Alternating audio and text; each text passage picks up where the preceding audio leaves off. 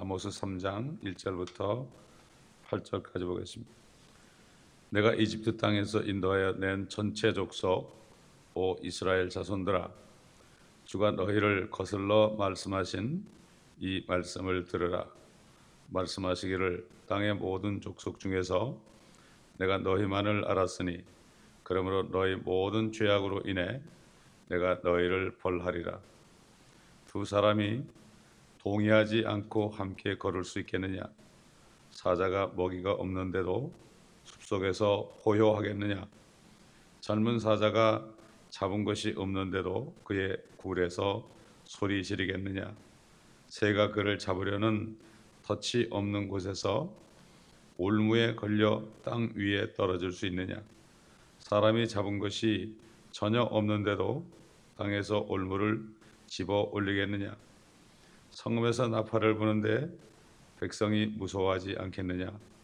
주께서 행하신 일이 아니고서야 성읍에 재앙이 있겠느냐? 실로 주 하나님은 선지자들인 그의 종들에게 그의 비밀을 나타내지 않고서는 아무것도 행치 아니하느니라. 사자가 호요하는데 누가 두려워하지 않겠느냐 주 하나님이 말하였으니 누가 예언하지 않겠느냐 하시니라 하나님께서 이스라엘 백성들을 아, 택하셨죠. 그 목적이 있습니다. 이스라엘 백성을 택하신 목적은 아, 첫째는 하나님이 사람으로 나타나기 위해서 아브라함을 택해서 아, 결국은 아브라함의 그 자손으로 육신적으로는 아브라함의 자손으로 다윗의 자손으로 오게 하시 오게 하시기 위한 것이고 둘째는 이 땅에 새 땅이 될 때에 이 땅의 제사장 민족으로 그들을 쓰기 위해서 그들에게 율법을 주셨고 이렇게 지금 본문 말씀에서 보면은 거슬러 말씀하신다. 이 말씀을 들으라. 하나님이 그 당시만 해도 이스라엘 백성만을 알았죠. 예수님이 이 땅에 오셨을 때도 그 가나안 여인이 그 자기 딸이 심히 마게 들렸다고 이렇게 고쳐달라고 그럴 때 주님께서는 개들에게 자녀의 빵을 자녀의 떡을 주는 것이 합당치 않다. 너희는 내가 모르는 개들이다. 이렇게 말씀하신 걸 봐도 우리가 알 수 있고 어떻게 보면 상당히 뭘 인정하죠. 뭘 인정하게 보입니다. 사실 그러나 세상에 태어난 사람들이 아무리 뭐 좋은 위치에 있고 아무리 잘나고 그래도 결국 죄인의 모습이요. 이것은 정말 이방 죄인이다 이렇게 성경에 나오는데 그거를 개처럼 얘기했단 말이죠. 차라리 개는 죄를 짓지 않았거든요. 예, 그렇기 때문에 사람의 탈을 썼는데 개다. 그래서 어, 베드로도 주의 종들이 세상에서 나왔다가 다시 세상 것을 먹은 것이 개가 토한 것을 먹는 것과 같다. 또 돼지가 진창에 다시 뒹구는 것과 같다. 아, 이렇게 말씀을 했죠.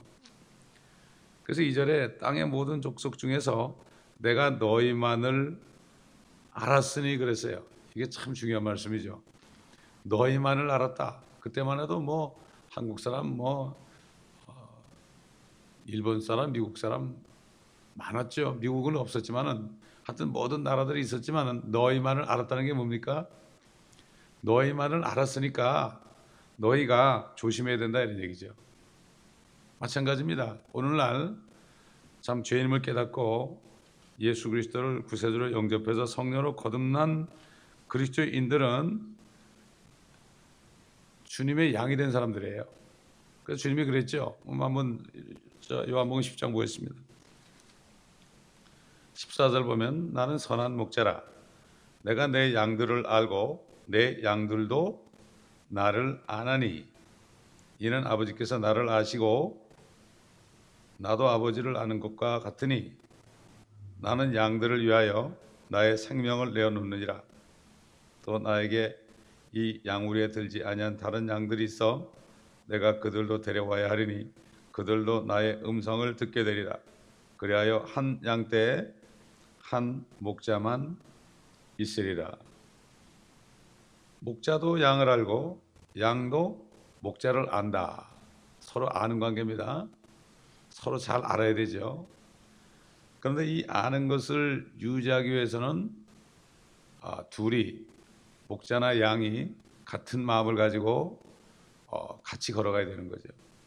이스라엘 백성들이 지상의 민족 가운데 유일하게 하나님이 아신바된 그러한 민족이었지만은 그들이 잘못할 때는 어떻게 됩니까? 징계가 나가는 거죠. 마찬가지입니다. 오늘날 그리스도인들 이제 유대인뿐만 아니라 하나님의 교회도 우리 주님이 주님이 아신바된 그러한 아, 사람들인데 양들인데 아, 우리도 마찬가지로 하나님이 아시고 불꽃 같은 눈으로 지켜보시기 때문에 우리의 안고 서고 하는 말도 다 들으신단 말이죠. 그렇기 때문에 하나님을 두려워해야 됩니다. 두려워해야 됩니다. 사단은 우리 마음속에 여러 가지 생각을 줍니다. 근데 그거를 분별해서 이게 사단이 준 생각인지 하나님이 주신 생각인지 또 사람이 준 생각인지 이걸 구분해서 입에 파수꾼을 세우고 입을 열 때 열고 닫을 때 닫아야 되는데 이 많은 사람들이 이 거꾸로 한단 말이죠. 그래가지고 결국은 낭패를 보는 것을 우리가 많이 볼 수가 있습니다. 우리 마태복음 7장에 보면 우리 잘 알지만 말이죠. 아, 그 나중에 하나님께 나와가지고 내가 어, 주의 이름으로 마귀를 쫓아내고 주의 이름으로 많은 경이로운 기적들을 행하지 않았나이까. 그러니까 나는 너희를 도무지 모르니 불법을 행하는 자들아 내게서 떠나가라 그랬죠. 이거는 유대인들이 하는 얘기죠. 하나님이 알았기 때문에 불법을 행하면은 떠나가라 이런 얘기가 나오는 거죠. 그 마찬가지요. 우리도 어, 그리스도 심판석에 있을 때 우리가 한 말 한마디 한마디를 다 설명해야 된단 말이죠. 우리 히브리서 4장 13절 보겠습니다. 히브리서 4장 13절. 그래서 이 구약 성경은 오늘날 교회에게 주시는 게 그 교훈의 말씀이에요. 책망의 말씀이에요. 그래서 구약을 공부하지 않으면은 정말 우리가 어떤 일에 책망을 받을 것인가, 우리가 어떻게 정신을 차릴 것인가, 아, 이거를 깨달을 수가 없습니다. 말씀을 공부하지 않으면 영적으로 잠들어 있는 거죠. 4장 13절 보면 그 어떤 피조물도 그분 앞에 나타나지 않는 것이 하나도 없나니 오직 만물이 우리가 회개해야 하는 그분의 눈앞에 벌거벗은 채로 명백히 드러나게 되느니라. 회개를 해야 된다고요. 뭐 죄를 돌이키는 그 회개가 아니라 계산해야 된다 이런 얘기죠. 그분 앞에 그분이 말씀 아닙니까? 하나님의 말씀 앞에 우리가 벌거벗은 채로 명백히 드러나게 된다. 그러니까 지금 어떻게 돼요? 그 말씀으로 옷을 입어야 돼요. 그 말씀으로 그 말씀대로 순종하는 이것이 바로 옷을 입는 거 아닙니까? 지금 옷을 입어놔야 된다고요. 그렇지 않으면 벌거벗은 채로 정말 부끄러움을 당하게 된다. 이걸 우리가 바로 알아야 됩니다. 근데 환란 가운데 있던 환란 중에 있는 성도들은 히브리서 12장 4절에 있는 것처럼 거룩함이 없이는 아무도 하나님을 보지 못한다 그랬어요. 대환란 땐 그래요. 히브리인들이 하는 얘기죠. 거룩함이 없이면 하나님을 보지 못한다. 그렇기 때문에 아, 요한계시록에도 너희 벌거벗은 채로 발견되지 않도록 하라 이런 말씀이 나오죠. 이런 말씀이 나옵니다. 그렇기 때문에 이 교회 시대나 환란 시대나 우리는 말씀에 순종하는 삶을 우리가 살아야 됩니다. 이것을 우리가 분명히 알아야 됩니다. 그렇기 때문에 아, 성경에서 안다 하는 거, 안다 하는 말, 아, 이것을 우리가 아, 하나님이 안다고 그럴 때 이게 무슨 말인가? 아, 이것을 한번 몇 구절 찾아보겠습니다. 시편 1편 보겠습니다. 아, 6절을 보면 이는 의인들의 길은 주께서 아시나 악인들의 길은 망할 것이기 때문이라. 자, 의인들의 길은 주께서 하신대요. 근데 위에 뭐라고 되어 있습니까? 그의 즐거움이 주의 법에 있으니 그가 주의 법을 주야로 묵상하는도다. 그는 강가에 심겨진 나무 같아서 계절을 따라 열매를 맺으며 그의 잎사귀도 마르지 아니하리니 그가 무엇을 하든지 번성하리로다. 자, 이렇게 의인들의 길은 주님이 아신다. 우리가 구원을 받았어도요, 우리가 의로운 삶을 살아야 됩니다. 그래야만 하나님이 다 우리의 길을 아시고 예비하십니다. 근데 이것을 내가 구원받았다고 해서 함부로 살면 안 돼요. 나중에 참 엄청난 회개를 하고 주님 만나서 구원을 있을지 몰라도 뻘거숭이로 구원받죠. 불 가운데 부끄러운 구원을 받단 말이죠. 그러나 이 땅에 사는 동안에 주님과 동행하지 못해요. 동행을 할 수가 없어요. 같이. 자, 여기 3절 보니까 두 사람이 동의하지 않고 함께 걸을 수 있겠느냐 그랬죠? 자, 동의한다는 건 뭐죠? 서로 안다는 거죠. 동의한다. 이게 무슨 말일까? 우리 한번 시편 144편 3절 보겠습니다. 주여 사람이 무엇이기에 주께서 그를 알아주시나이까? 인자가 무엇이기에 주께서 그를 존중하시나이까? 자, 이 다윗이 하나님이 어떻게 자기를 이렇게 사람인데 알아주십니까? 또 어떻게 그렇게 존중하십니까?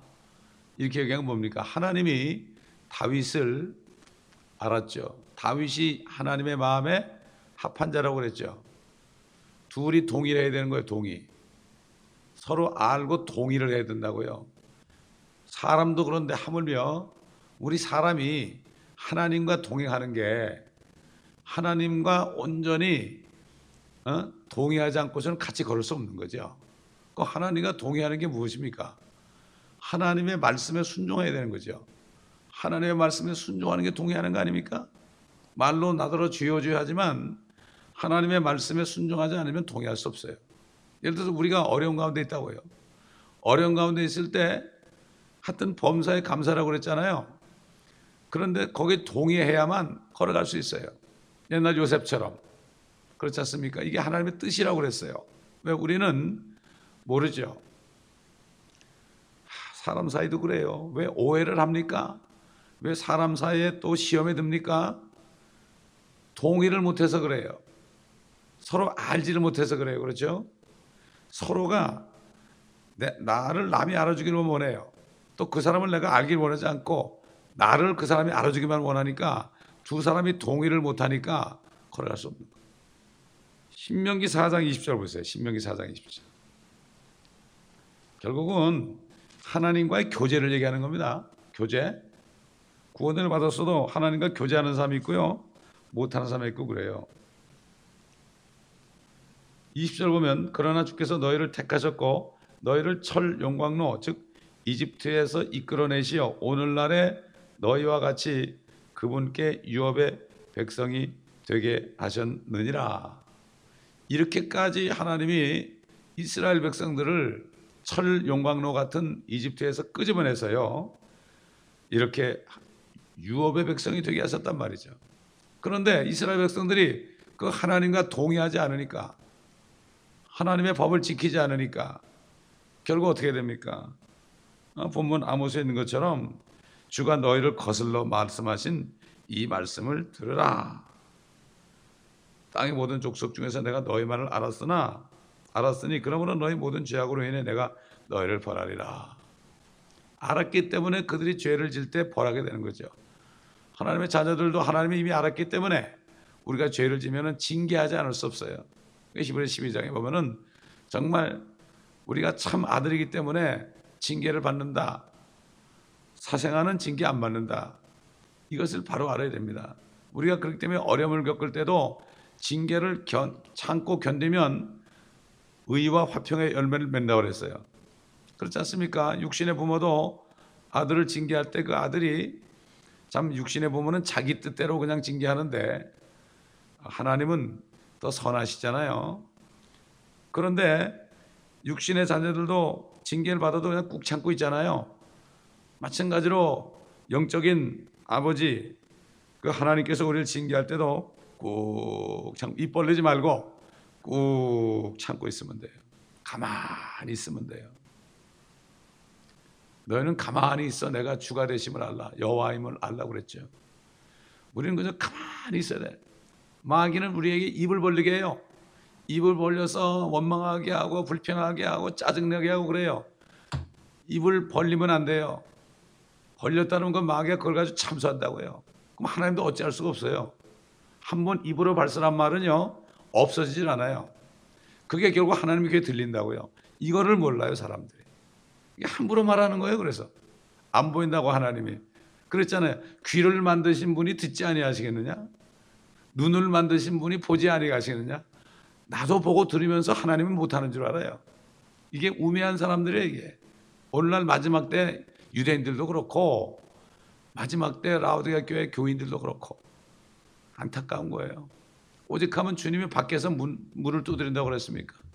동의를 못하니까 사람들이 쫓아내는 거죠. 그 때문에 두 사람과 두 사람이 동의하지 않고 어떻게 걷겠느냐? 절대 안 되죠. 절대 안 되죠. 아니 이스라엘 백성들이 하나님은 그들을 알아서 택했는데 그들이 마귀와 우상들과 놀아나니 어떻게 같이 걷겠습니까? 걸 수가 없죠. 또 사람들이 자신의 의를 의지하고 더러운 걸레 같은 자신의 의를 의지하고 그 예수를 믿지 않으면 그 마귀의 자식들과 어떻게 걸을 수 있겠습니까? 걸을 수가 없습니다. 하나님은 거룩하시기 때문에. 또 그리스도인이랄지라도 성령을 따라가지 않고 자기 육신의 정욕을 따라가는 사람하고 어떻게 같이 하겠어요? 못하죠. 절대 같이 못하죠. 함께 걸을 수 없어요. 결국은 교제를 못한단 말이에요. 하나님의 빛이신 것처럼 우리도 빛 가운데 거해야 되는 거예요. 하나님의 말씀에 온전히 순종하는 삶을 살아야만 주님이 우리와 동행하는 거예요. 이걸 몰라요 사람들이. 이걸 모르고 문, 어?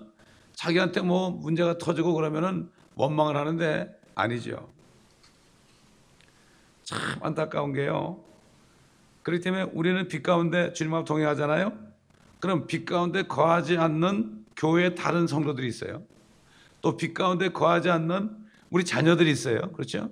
빛 가운데 거하지 않는 여러 종류의 사람들이 있단 말이죠. 옛날 술레미 여인이 솔로몬과 함께 있었잖아요. 밖에서 예루살렘의 딸들이 막 떠들고 그랬어요. 마찬가지예요. 오늘날도 주님과 온전히 동행하는 사람들을 육신적인 그리스도인들이 떠들고 심지어는 말이죠. 그 사람들을 정말 따돌리고 아, 이렇게 하는 것을 아, 볼 수가 있습니다. 아무도 주님과 이렇게 어둠 가운데 있으면 같이 걸을 수가 없단 말이죠. 그래서 하나님의 자녀들은 성령으로 인도받는 사람들이다. 에녹이 하나님과 300년을 동행했어요, 같이. 우리가 에녹에 대해서는 자세히 모르죠. 성경에 자세히 안 나왔으니까. 근데 하나로 동행했다는 것은 하나님과 온전히 동의했다는 얘기죠. 하나님과 마음이 딱 같았다는 얘기죠. 그렇죠? 그렇습니다. 아, 그렇기 때문에 정말 우리가 구원받은 것 가장 중요합니다. 그러나 더 중요한 것은 주님과 동행하는 삶. 주님이 함께 계시면 말이죠. 문제가 없어요. 내가 사망의 음침한 골짜기로 다닐지라도 내가 두려워하지 않는다. 왜? 주께서 나와 함께 하십니다. 내가 아무리 구중궁궐에 살아도 주님과 함께 동행하지 않으면 이건 괴로운 거예요. 쉬지 못하는 거죠. 그 주님과 함께 주님의 임재가 우리에게 힘을 준다 그랬죠. 내 임재가 너에게 너에게 함께 가며 너에게 힘을 주리라 그랬죠. 지난주 메시지에서 그게 뭡니까? 주님의 임재라는 거는 주님과 함께 가는 거예요. 주님의 임재는 우리가 주님의 말씀에 온전히 순종할 때 그럴 때 주님이 함께 갈 수 있는 거죠. 근데 오늘날 많은 사람들이 우리 같이 걸읍시다. 뭐 불교 신자도 같이 걷고 유교 신자도 같이 걷고 모슬렘도 같이 걷고 캐톨릭도 같이 걷고 어? 아, 천독에도 같이 걷고 아, 얼마나 조화롭습니까? 우리 같이 걷는 게 얼마나 그건 주님이 안 계신 거죠. 누가 같이 걷는, 걷- 걷는 겁니까? 마귀가 같이 걷는. 그러니까 오늘날 WCC에 들어간 교회들이 마귀와 같이 걷겠다는 얘기예요. 이게 보통 안타까운 게 아니죠. 그러니 이제 배교가 이렇게 됐으니 지금 본문에서 너희 모든 죄악으로 인해 내가 너희를 화라리라. 이 말씀이 오늘날에도 이 마지막 때 교회에 임하는 걸 알아야 됩니다. 이걸 바로 알아야 돼요. 응? 우리가 하나님의 바른 말씀을 지금 가지고 있어요. 이 말씀을 부인하면 같이 걸어갈 수가 없어요. 어떻게 보면은 아, 저 사람들은 독단적이다 이렇게 할 수 있지만은 하나님의 말씀이 하나님인데 사단이 뜯어고친 말씀을 따라가는 가면 어떻게 할 수가 없지요. 말씀이 다른데 어떻게 할 거예요? 교리가 다른데 어떻게 할 거예요? 이게 안타까운 심정이에요. 안타까운 심정이에요. 그래서 아까 요한복음 10장에 보면 한 양떼에 한 목자가 있으리라고 그랬죠. 그래야만 한 목자 한 목자를 통해서 주는 음성을 들을 때 하나가 될 수 있는 거예요. 근데 교회에 목자가 많잖아요. 요즘 말하는 목사님들이 많으면 다 생각이 달라요. 그럼 양들이 어떻게 되겠어요? 분리되죠. 교회가 깨지는 거예요. 그래서 원래 성경적인 교회는 조그만 교회들이 여러 개 있어야 돼요. 한 목자 밑에. 큰 데 가지고 그냥 막 취직시켜 가지고 조직 만드는 게 아니라 이게 세상의 교회 들어온 거예요. 제가 종합상사 근무하다가 교회 딱 들어가 보니까 교회 조직표가 종합상사 교- 조직표하고 똑같더라고요. 회장 밑에 비서 있고 위원장들 있고 똑같더라고. 어? 야, 그래서 주님 이거 어떻게 된 겁니까? 그래서 그거를 딱 내가 느끼면서 그러니까 주님이 너 나가라 교회 개척하라고 그래서 그냥 엉격교로 쫓겨나왔어요 제가. 그 교회에서 저에게 앞으로 후계자가 되라는 얘기까지 들었는데 큰 천 명이 넘는 교회에서 근데 주님이 쫓아내더라고. 너 여기 있지 말라. 서로 싸우고 사역자끼리 막 싸우고요. 질투하고 시기하고 아우 그걸 보니까 아니 도대체가 어떻게 된 게 거듭난 사람들이 왜 싸워?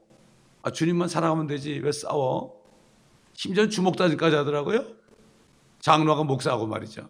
그걸 딱 보여주고 너 나가라고 그러더라고. 그래서 사흘 금식하고서 그러고서 그냥 맨몸으로 나왔죠. 그때 주님이 같이 하니까 고생하는지 모르겠더라고요. 걱정도 안 되더라고요. 먹고 살고 걱정도 안 되더라고. 당장 내가 어떻게 살아요? 아무것도 없는데 주님과 동행하면 쉴 수 있어요. 그래서 주님과 동행하지 않으면 아무리 금방석에 앉아 있어도 이건 가시방석이에요. 그때 우리의 삶은 항상 주의 말씀을 즐거워하면서 묵상하는 거죠. 묵상하는 거죠. 사자가 먹이가 없는데 어떻게 숲속에서 포효하겠느냐? 주님께서는 유다 지파 사자라고 그랬죠. 사자가 우시, 막 포효하는 거예요 지금. 이걸 못 알아듣는 거야. 이제 너희가 내 먹이가 된다 이런 얘기죠. 못 알아듣는 거예요. 또 먹이를 잡아도 포효하죠. 근데 사- 마귀는 우는 사자처럼 삼킬 자를 두루 찾는다는 말이에요. 울어요. 마귀는 포효하는 게 아니에요. 울어요, 울어요. 먹이를 찾느라고. 이게 우리 주님과 마귀의 그 차이점이죠. 그 밑에 있는 말은 뭐 다 같은 얘기죠. 새를 잡으려고 덫이 없는 것을 올무를 걸려 땅에 있느냐. 사람이 잡은 것이 전혀 없는데도 땅에서 올무를 집어 올리겠느냐. 그렇잖아요. 올무에 빠져 있는 거죠 이스라엘 백성들이. 오늘날 많은 그리스도인들이 올무에 빠져 있죠 마귀의 올무에. 그래서 그리스도께 속한 사람들 뭐라 했어요? 우리 갈라디아서 보겠습니다. 갈라디아서. 갈라디아서 5장 24절 보면 그리스도께 속한 사람들은 그 육신을 욕정과 정욕과 함께 십자가에 못 박았느니라. 만일 우리가 성령 안에서 산다면 또한 성령 안에서 행하라. 서로 격분시키고 서로 시기함으로써 헛된 영광을 구하지 말자. 그렇게 속한 자가 뭐예요? 주님이 오실 때 추가될 자죠. 성령이 있는 사람이죠. 성령으로 건넌 사람은 자기 육신 덩어리를 욕정과 정욕과 함께 십자가에 못 박아버린 사람들이에요. 그리고 성령을 따라가는 사람들이에요. 육신을 내동댕이 친 거예요. 이미 육신은 무덤에 갔다고 생각하는 사람들. 그렇기 때문에 사도 바울이 그렇게 살 수 있었습니다. 많은 그리스도인들이 그렇게 살 수 있었습니다. 또 많은 혼자 사는 사람들이 그렇게 살 수 있는 거예요. 그래서 하나님의 성령의 능력으로 살 수 있는 거예요. 성금에서 나팔을 부는데 백성이 무서워하지 않겠느냐? 지금 나팔을 부는데도 모르고 있어요, 이 사람들이. 오늘날도 마찬가지예요. 나팔을 불잖아요. 배교가 됐다. WCS에서 나와라. 그들의 재앙에 동참하지 말아라. 어? 환란이 온다. 주님의 왕국이 온다. 심판이 온다. 당연히 무서워야 되잖아요. 무서워하지 않는 거예요. 동의하지 않아서 그렇죠.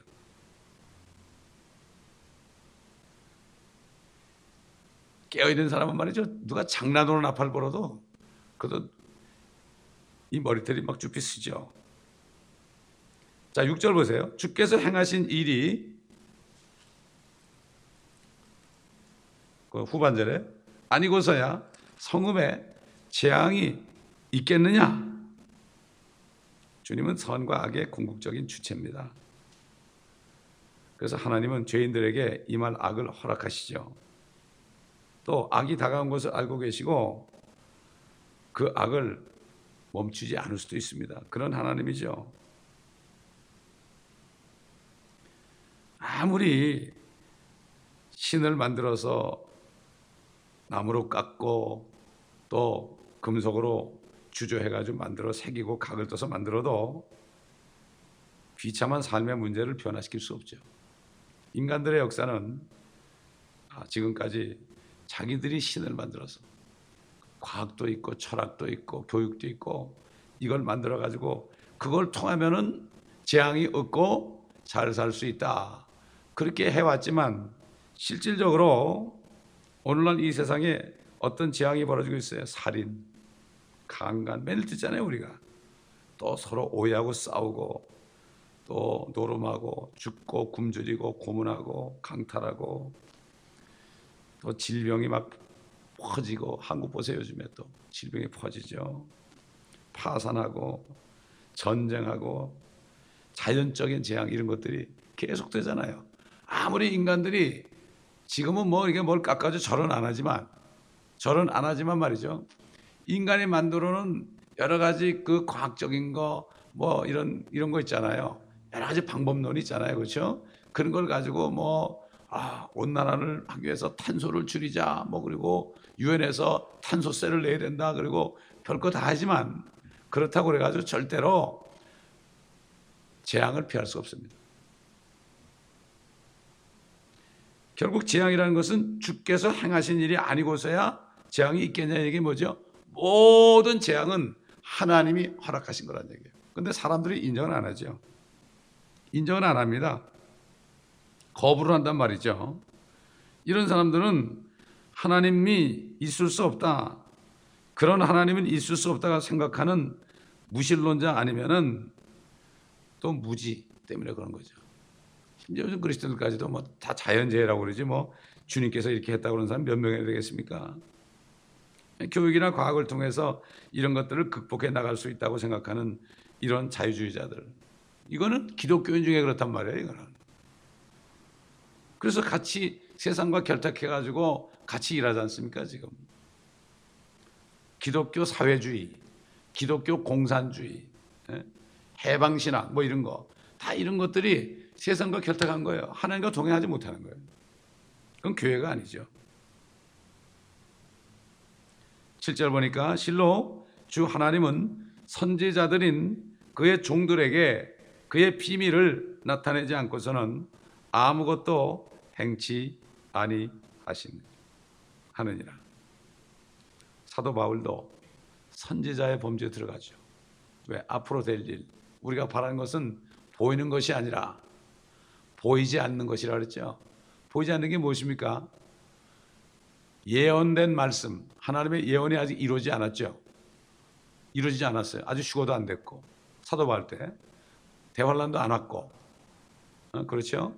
그 다음에 어, 주님의 재림도 아직 이루어지지 않았고 천년왕국도 이루어지지 않았고 또 마지막 심판도 이루어지지 않았고 영원 세계도 새하늘과 새 땅은 되지 않았지만 보이지 않는 것들에게 크게 여섯 가지가 보이지 않는 것인데 보이지 않는 것들을 얘기하는 것 이게 예언이에요.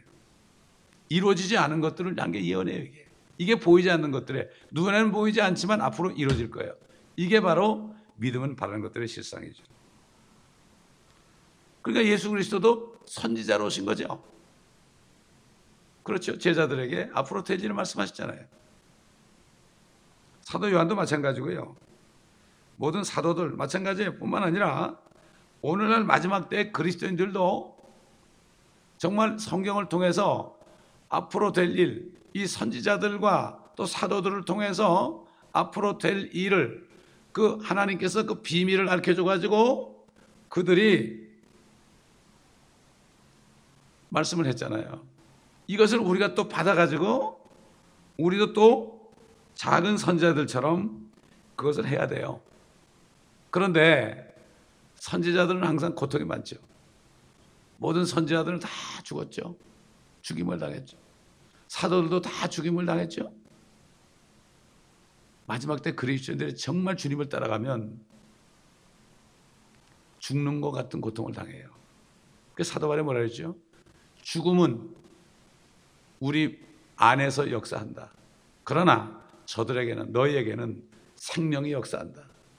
그리스도가 죽고 부활하지 않으면 우리에게 생명이 없죠. 우리 그리스도인들도 우리가 정말 주님 때문에 죽을 고통을 당하면서 죽는 고통이 있어야만 다른 사람을 살리는 거예요. 그렇잖아요. 우리 자녀들을 위해서 기도할 때 정말 죽을 고통을 안죠. 기도하죠. 나에겐 죽음이 오는 거예요. 내 죄 때문이 아니라 저들 때문에. 그러나 이걸 죽음의 고통을 받으면서 기도할 때 저들에게 생명이 가는 거예요. 다른 길이 없어요. 또 믿지 않는 다른 식구들이나 또 친구들이나 친척들이나 이런 사람들 기도할 때 나에게 죽음의 고통이 있지 않고서는 그 사람들의 생명에 갈 수 없어요. 성령께서 말할 수 없는 신음소리로 우리를 위해서 아버지의 뜻대로 구한다는 거예요. 성령께서.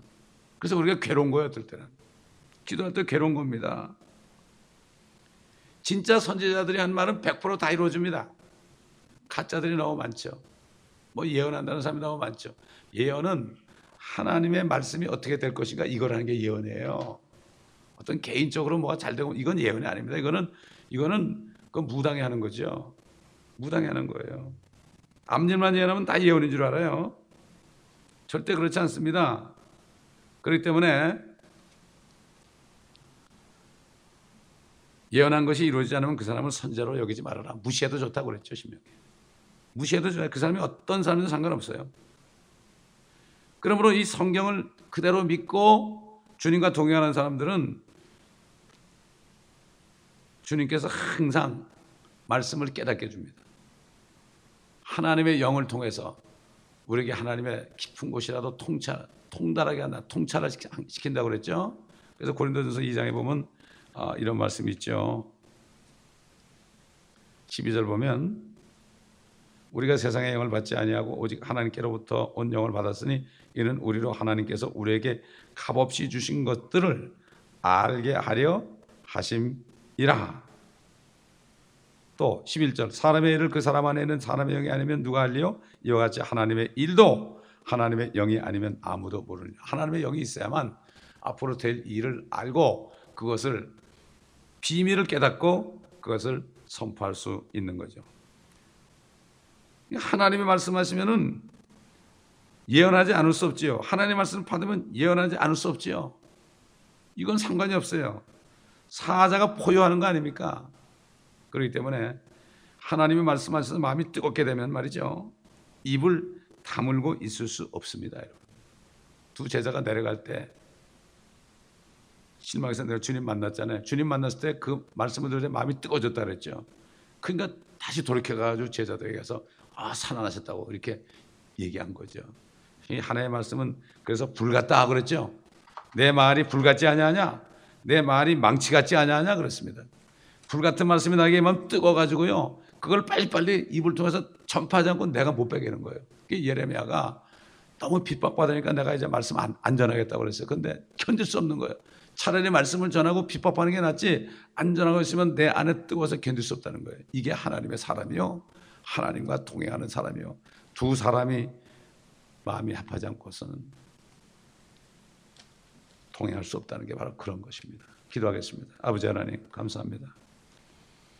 우리에게 이 광야했던 세상에서 빛의 말씀을 주셔서 빛 가운데 걸어갈 때 주님과 동행할 수 있으며 또 빛 가운데 우리가 함께 걸어갈 때 성도의 교제가 있으며 아버지 하나님 주님과 동행하는 삶을 살다가 주님을 만나는 이러한 또 메시지를 오늘 받았습니다.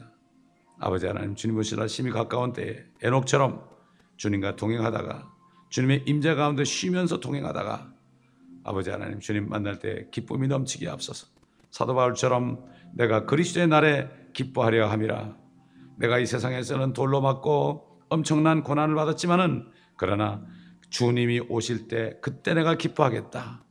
또 요셉처럼 형제들을 만났을 때 그때 눈물을 흘린 것처럼 우리도 주님을 만날 때 아버지 눈물을 흘리며 감격의 눈물을 흘리며 위로의 눈물을 흘리는 우리 모두가 되게 하시고 이 교회 모든 성도들이 다 하나님의 말씀 빛 가운데 함께 거함으로 말씀에 순종함으로 주님과 다 동행할 때에 서로 간의 교제가 있는 이 교회가 될 때 아버지 하나님 모두가 주님 목자 되신 주님을 알고 주님도 우리를 아는 이러한 삶 속에서 살다가 주님을 만나는 모두가 되게 하옵소서.